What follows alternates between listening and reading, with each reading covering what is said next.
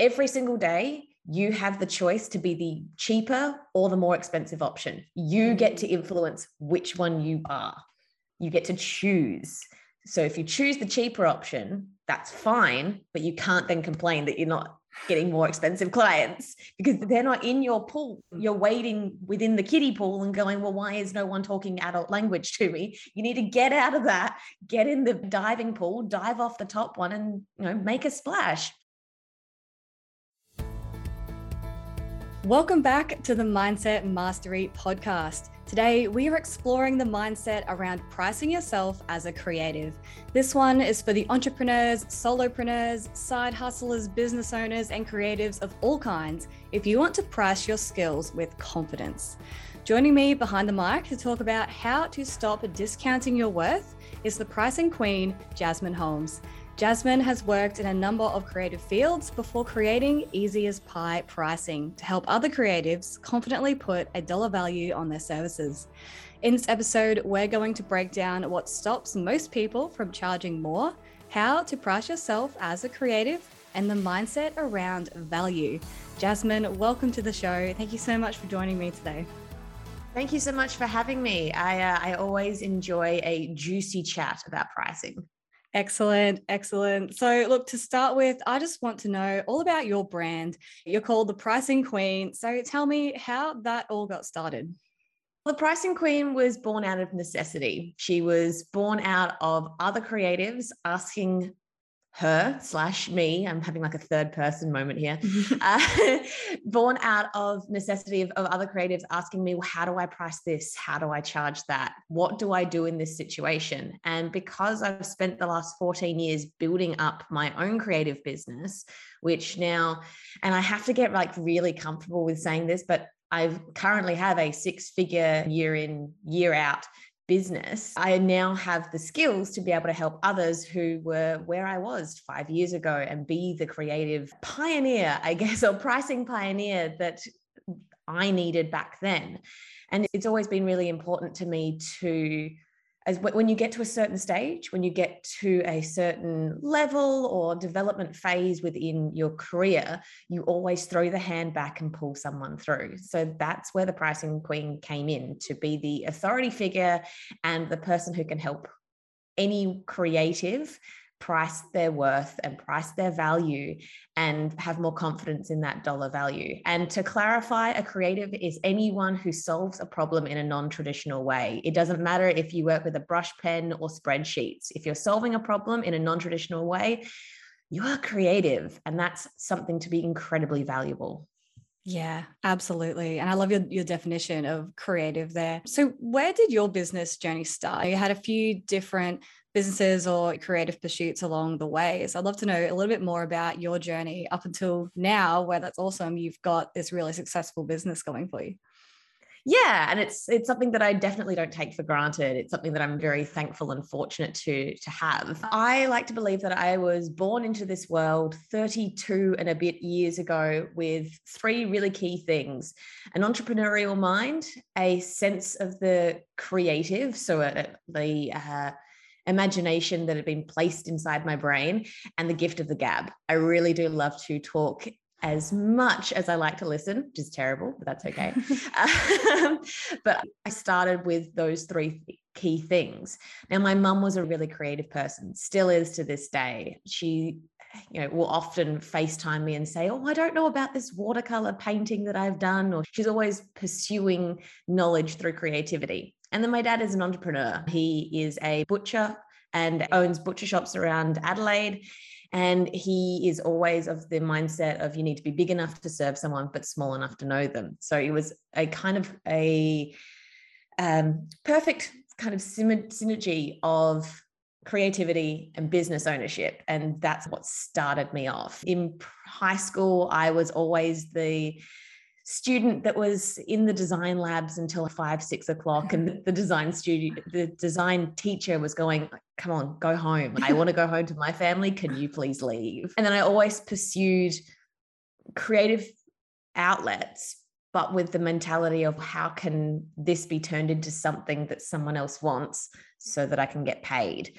And I really want to break, one of the key things I want to break down is one of the kind of pillars of the Pricing Queen is to break down and get rid of the guilt that comes from creating wealth from something you love. Yeah. It's just so common, so common. And it's something that I'm really passionate about.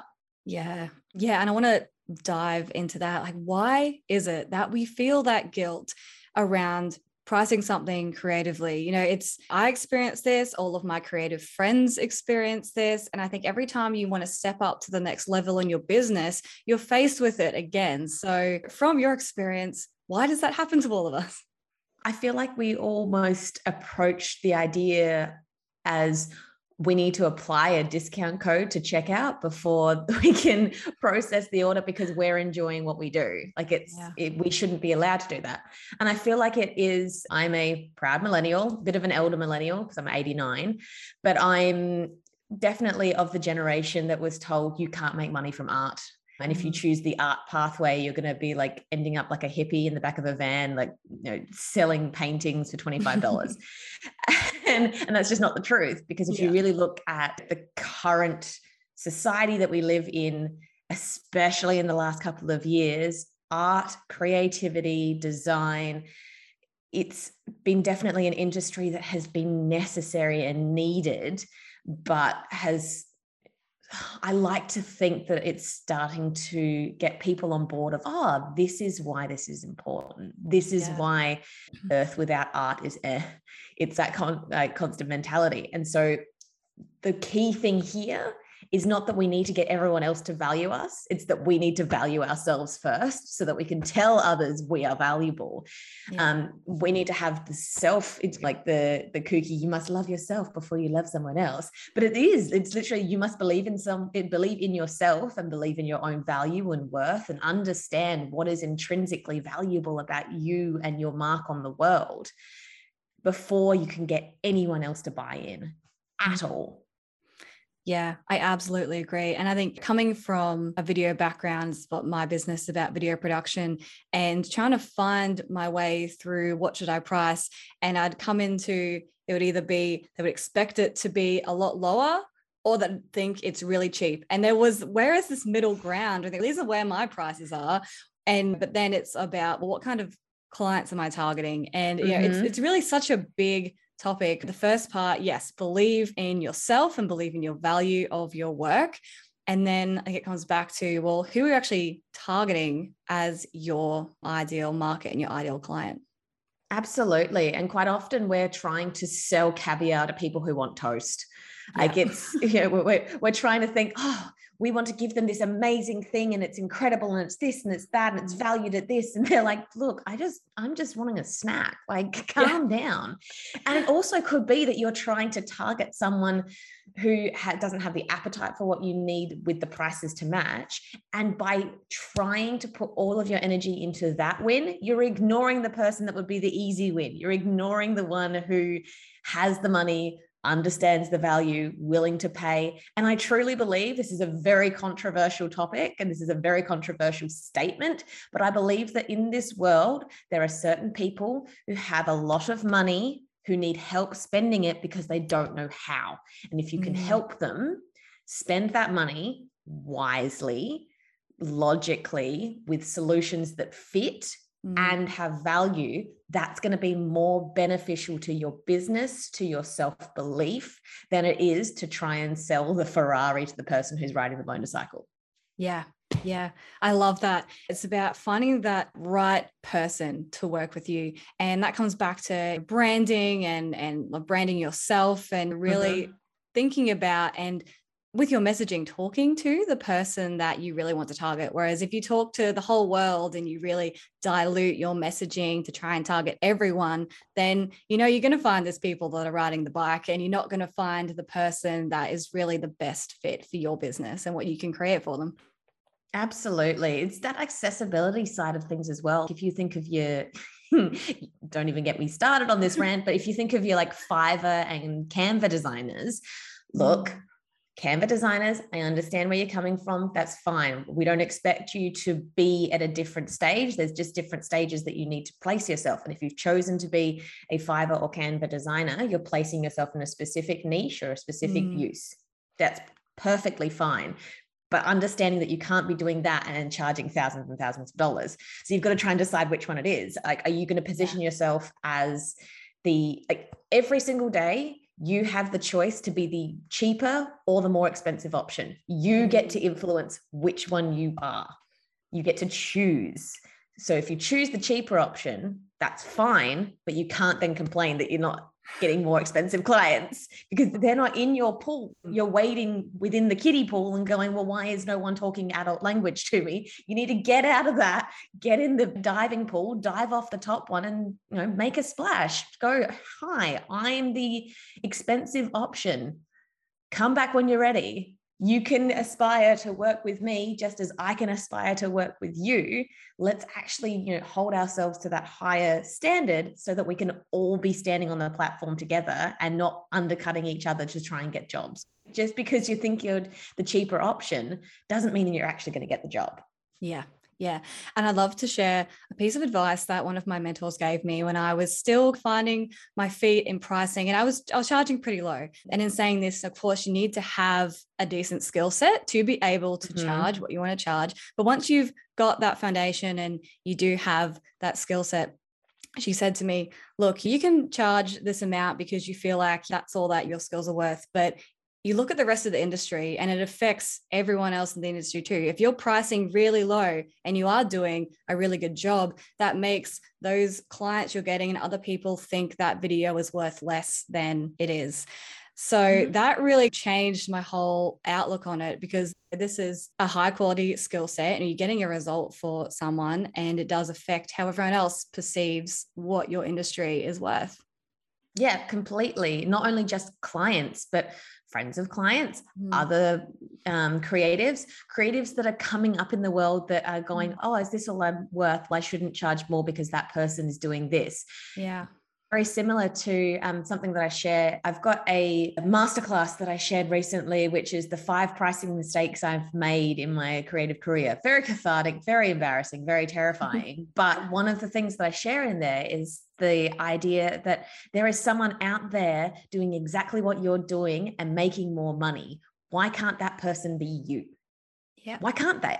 It's a cognitive choice that if you want to charge more, you need to deliver more value, and that might be in your customer service, that might be in your results, that might be in something completely intrinsically different and unique to you, because a unique offering is valuable. But if you can find your unique flavor and find how to infuse that into the perfect dish and then find the perfect client to dine on that dish, not only are you going to have a happy client and creative relationship, but you're going to make every other person around you go, like at the restaurant, what are they eating? What have they got that I should be getting? And then they're going to get a little bit of jealousy, a little bit of FOMO. And then you're creating a perfect situation or a perfect storm that you can go, hey, this is what this person's enjoying or dining on. Would you like to as well? Oh, perfect example of kind of someone sitting there going, oh, if they're getting like a really good brand and they're making a really good return on investment, and if they're successful because they've worked with this person, well, why can't I? Let me aspire to that so that I can value that and so that I can be working with that creative as well. Yeah. Yeah, that's fantastic. So with Easy as Pie Pricing, and clients come to you and they go, I don't know where to start. Like, how do I price my creative services? What kind of formula or things do you look at to help that person figure out just what they can be charging for their work? For sure. So firstly, you need to understand that pricing gets broken down into 3 kind of key elements. You've got your strategy, your structure, and then the solve, the value of the solution. So I'm going to start with structure. So your structure of your pricing needs to cover your expenses and cover your time and cover your like value of skill set. So understanding what the value of your billable hour is, like, your first step. You need to understand what the value of your time is, how much time is required for that particular thing, and start from there. Then you go on to strategy. So your strategy is looking at your marketing, looking at why you're pricing the way you are. Are you trying to do penetrative marketing or strategy, which means that you're trying to hit right in the middle of the market and be part of the ecosystem? Or are you strategizing to be the expensive option within a pool of cheap options? Cool, that's fine for being a strategy, but why are you pricing that way? And are you delivering that? Or you might be trying to do a strategy where, like, you go really cheap to begin with and then heighten the price over the time. Or like Apple, you start really expensive and then cheapen over the time as the products develop. So your strategy and your structure are two different things. And then you've got the solve. So the value of the solution is got to be a pivotal part of your pricing. So if you look at it from a client's perspective, you try to understand from their perspective, in their shoes, what is the value of this if it wasn't a problem? If this wasn't a problem, and it could be as simple as, if it wasn't a problem that no one knew about our product because we don't have a brochure, or we don't have consistent branding, or we don't have a website, what is the problem you're solving and what's the value of that? And understanding that kind of value of the solve, the strategy that you're employing, and then the structure of your pricing, you're going to be able to come up with an actual dollar amount per project, per client. Because if you're charging every single one of your clients the same, you are assuming that they are the same client, and they probably aren't. They've probably got wildly different situations. They've probably got different needs, and they've probably got different budgets. So you probably should be looking at, if they've got different budgets, one of them's a corner shop and one of them's a big corporation, they've got different budgets because they've got different value tied to whatever problem you're solving and whatever solution you're coming up with to serve to them on a silver platter. Yeah. And talking about value as well, I think that is another massive point around this, the value that the big corporation might put on your product or service with their big budget is going to be totally different to that little person. Should you work on either targeting big business or targeting the small business, or is there room to do both and restructure the work that you put into the big client versus the smaller client so that you're still getting the value for your time you're putting into this work? Absolutely. You can definitely diversify. And I'm a massive advocate of diversification of income, not by starting up a sweater label or putting all your stickers on Etsy, especially lately. It's really important that you understand that to be able to fight the feast or famine feeling that a freelancer gets, you need to diversify the way you take in money, the way that you structure your prices, and the way that you offer different clients. You can definitely work with the big corporation and the corner shop, understanding that they have different value and different abilities to pay. So for instance, in my business currently, I have different clients in completely different spaces. I have a couple of retainer clients. I have a couple of project-based clients. There's a couple who are hourly based, mainly because they just need touch-ups and bits and pieces along the way, as well as there's other ones who have maybe subscription-based services.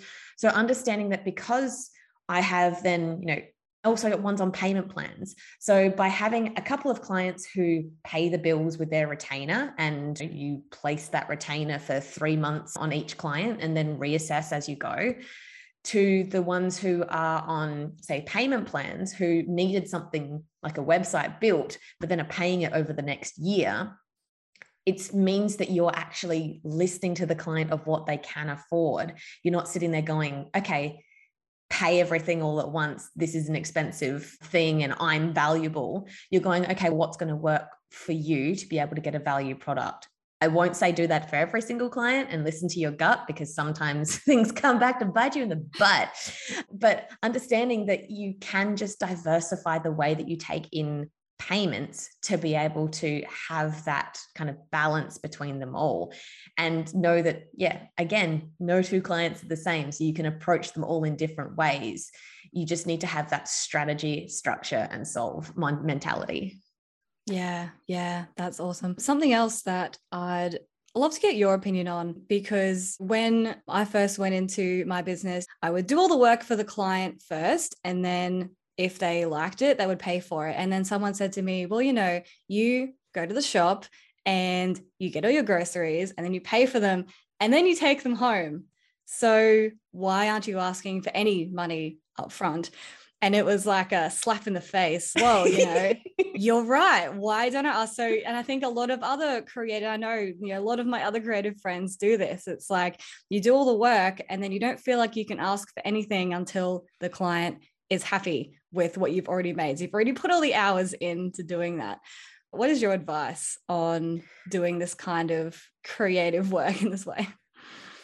If you're doing that right now, stop, please stop. I truly believe that, yeah, understand that you've made a choice in this situation and it's time to change. This sort of structure is probably going to leave you open to having clients turn around and go, no, I don't want to pay. I don't want to do it anymore. And then you're like, great, cool. I've just wasted all of my time.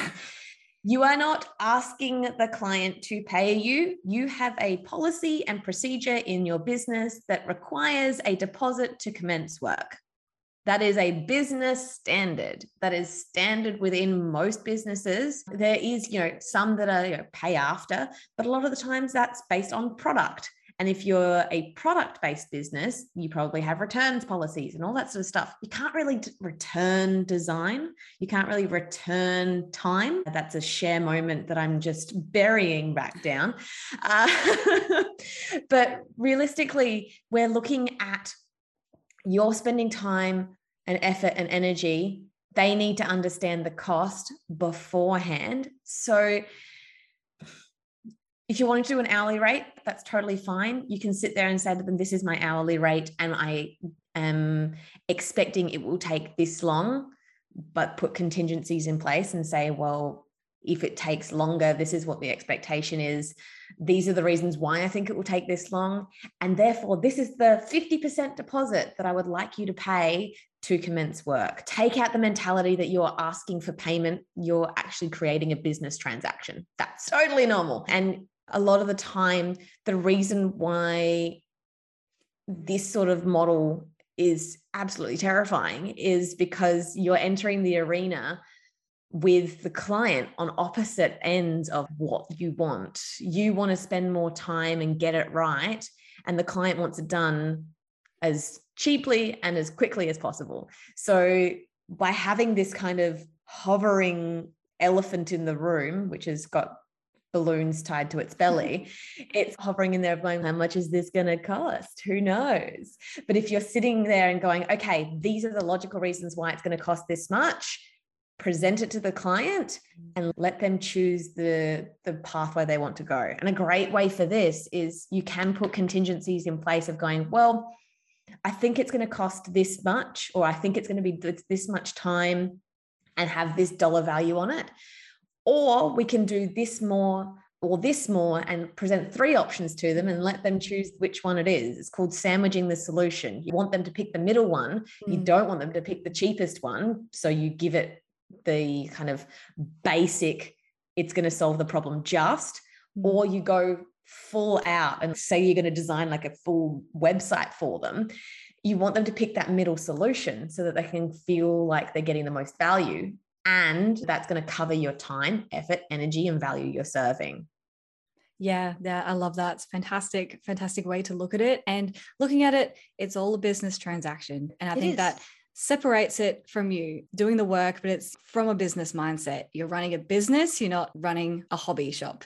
And if you want to charge as a professional, show up as a professional. Yes. Take the time to understand the problem that you're solving and ask more questions of the client.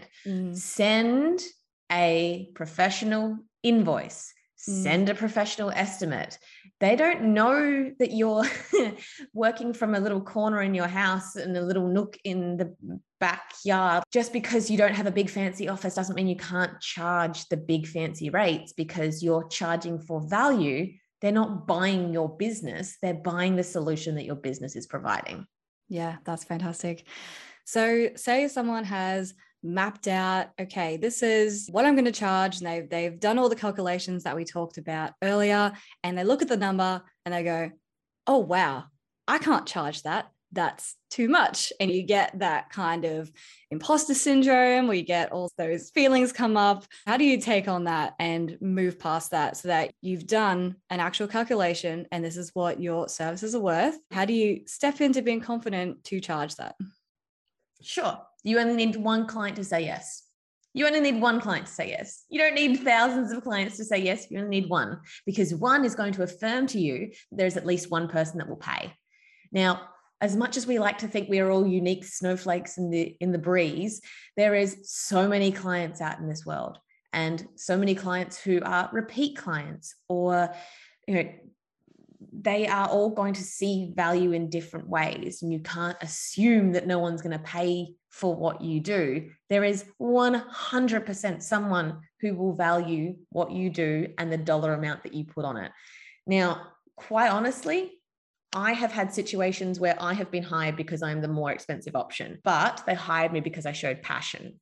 If you can show why you are more valuable, it is more likely that the client is going to say yes.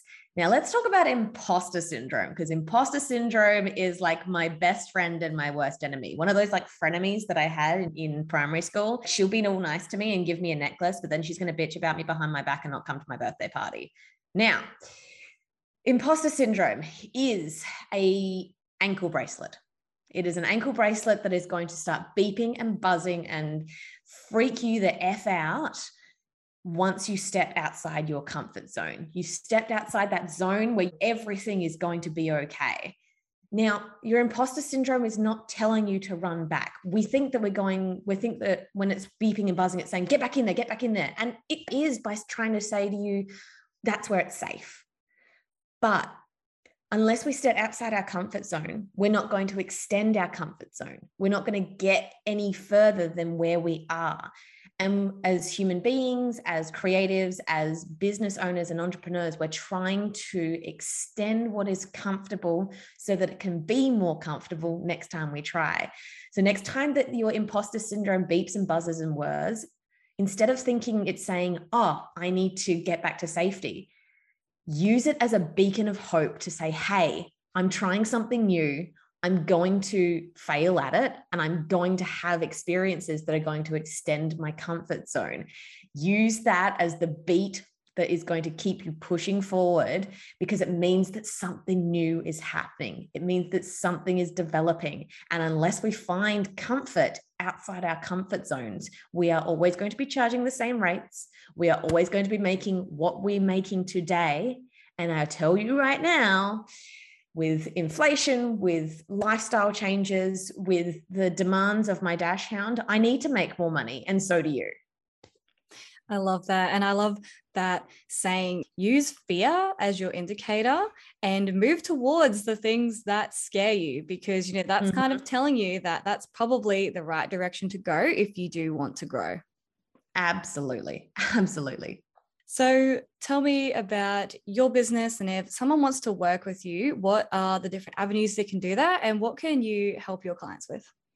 Yeah, sure. So when it comes to my design client work, I have a very specific niche of female entrepreneurs that I help build their businesses. But when it comes to anyone, any creative that wants help with pricing, there's a couple of different ways I can help you. So if you're just starting out and trying to work out what dollar figure to put on your time, I have a free pricing calculator for the listeners of the Mindset Mastery podcast. So if you head to easyaspiepricing.com/mindset mastery, you can access my pricing calculator. Now, this pricing calculator helps you work out that dollar amount by taking your salary, adding in all of your expenses, and I help you step through every single expense that you might have, both personal and business, and then helps you work out how many billable hours you can work in a week, a month, a year, so you can actually put the dollar amount on your time. And then you can start building from there and understand that it's not just about the dollars. It's not about exchanging time for dollars. It's actually accounting for value. The other ways that you can work with me is that I do have a couple of different courses. We literally just wrapped up the Easy As Pie Pricing coaching course, which I do a 12-week intensive on helping you go from not being sure about different pricing all the way up to having confidence to price your worth. And I literally just had a student graduate who had her first 5-figure client before the end of the course, which was amazing. And then if you head to easyaspiepricing.com, there's resources, there's downloads, there's worksheets, and there's all lots of different bits and pieces to help you create your buffet of business. And I also take on one-on-one students as well. So if you're ever interested in working with me and wanting to have some help building your pricing, just DM me on Instagram. I am your Pricing Queen on Instagram, and I'm always down for a pricing chat. Amazing. And all of those links are going to be in the show notes below. So make sure you go and check that out at the end of the episode. And just to leave us with one piece of advice, one thing that you really want people to take away from everything that we've talked about. Being told you're too expensive is an opinion, not a fact. I love it. That is our takeaway for the episode. Jasmine, it's been awesome having you on the show today. I'm going to have that takeaway again in our wrap up, just to make sure that everyone listening. So one more time for the road. If you are being told you are too expensive, remember it's an opinion, not a fact. Charge your value, charge your worth, and be confident that you are more valuable than you think you are. I love that. Jasmine, thank you so much for coming on the show today. It's been a pleasure to talk with you. It's been an absolute thrill. Thank you so much. One more time for the people in the back. Being told you're too expensive is an opinion, not a fact. Charge your value, charge your worth, and be confident that you are more valuable than you think you are. Head down to the link in the show notes to access Jasmine's pricing calculator, as well as find links to her website and socials for more awesome content. If you've been enjoying the show, it would be awesome if you could leave us a review on your favorite podcast app, so more people like you can join us on this journey towards mindset mastery.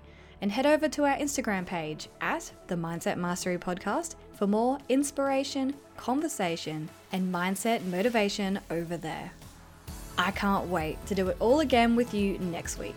Until then, remember, we are only limited by what we believe we are limited.